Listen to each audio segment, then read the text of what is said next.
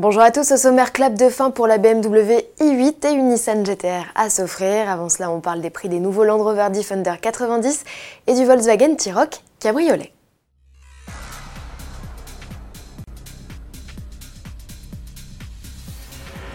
Qui dit retour des beaux jours dit cabriolet, et comme les berlines sont devenues has place au SUV découvrable. Le concept, exploité dès 2015 par Land Rover avec une version décapsulée de l'Evoque, a donné des idées à Volkswagen.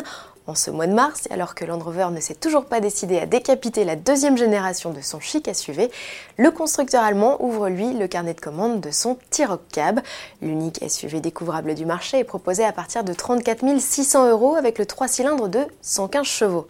De série, il embarque un GPS, une caméra de recul, une clim automatique, un régulateur de vitesse adaptatif et des sièges chauffants. Seule la finition sportive Airline qui comprend jantes 18 pouces, bouclier et bas de caisse spécifique, tableau de bord numérique et sélecteur de mode de conduite peut faire équipe avec la boîte DHZ7 et le 1.5 litre TSI de 150 chevaux. Ticket d'entrée alors fixé à 38 600 euros. Le malus, lui, peut grimper jusqu'à 1386 euros selon la version choisie. T'arrives toujours avec ceux du petit Defender, la variante 3 portes dénommée 90.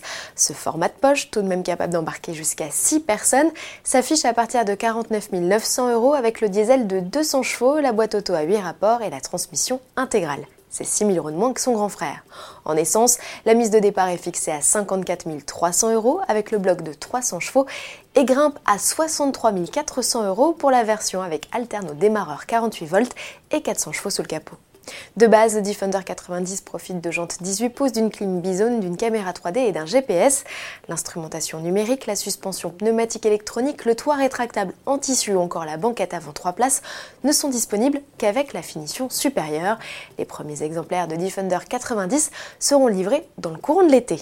Et à propos de Land Rover Defender, le tout-terrain qui devait faire ses débuts au cinéma en avril dans le 25e volet des aventures de James Bond, eh bien devra attendre. La sortie du film Mourir peut attendre a été repoussée à la mi-novembre en raison de l'épidémie de coronavirus. Pour la petite histoire, 10 Defenders ont été utilisés par la production, dont le véritable septième exemplaire avec le numéro de série 007. A noter que les exemplaires poussés dans leur dernier retranchement pendant le tournage n'ont pas été modifiés, ils ont juste été équipés d'une de sécurité.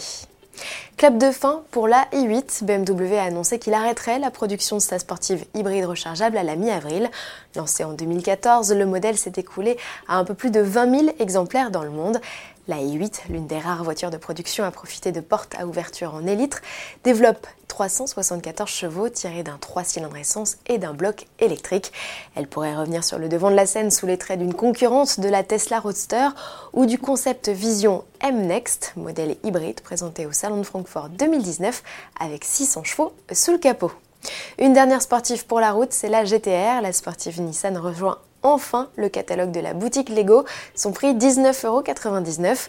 Et à l'occasion du lancement de la supercar japonaise composée de 298 briquettes, le constructeur a publié une vidéo la mettant en scène avec son pilote en plastique. Ça se passe dans la galerie Nissan de Yokohama au Japon. Un clip non sans rappeler celui de Porsche pour la sortie de ses kits Speed Champion autour des 911 Turbo 3 litres de 75 et de la 911 Type 991 RSR. À demain.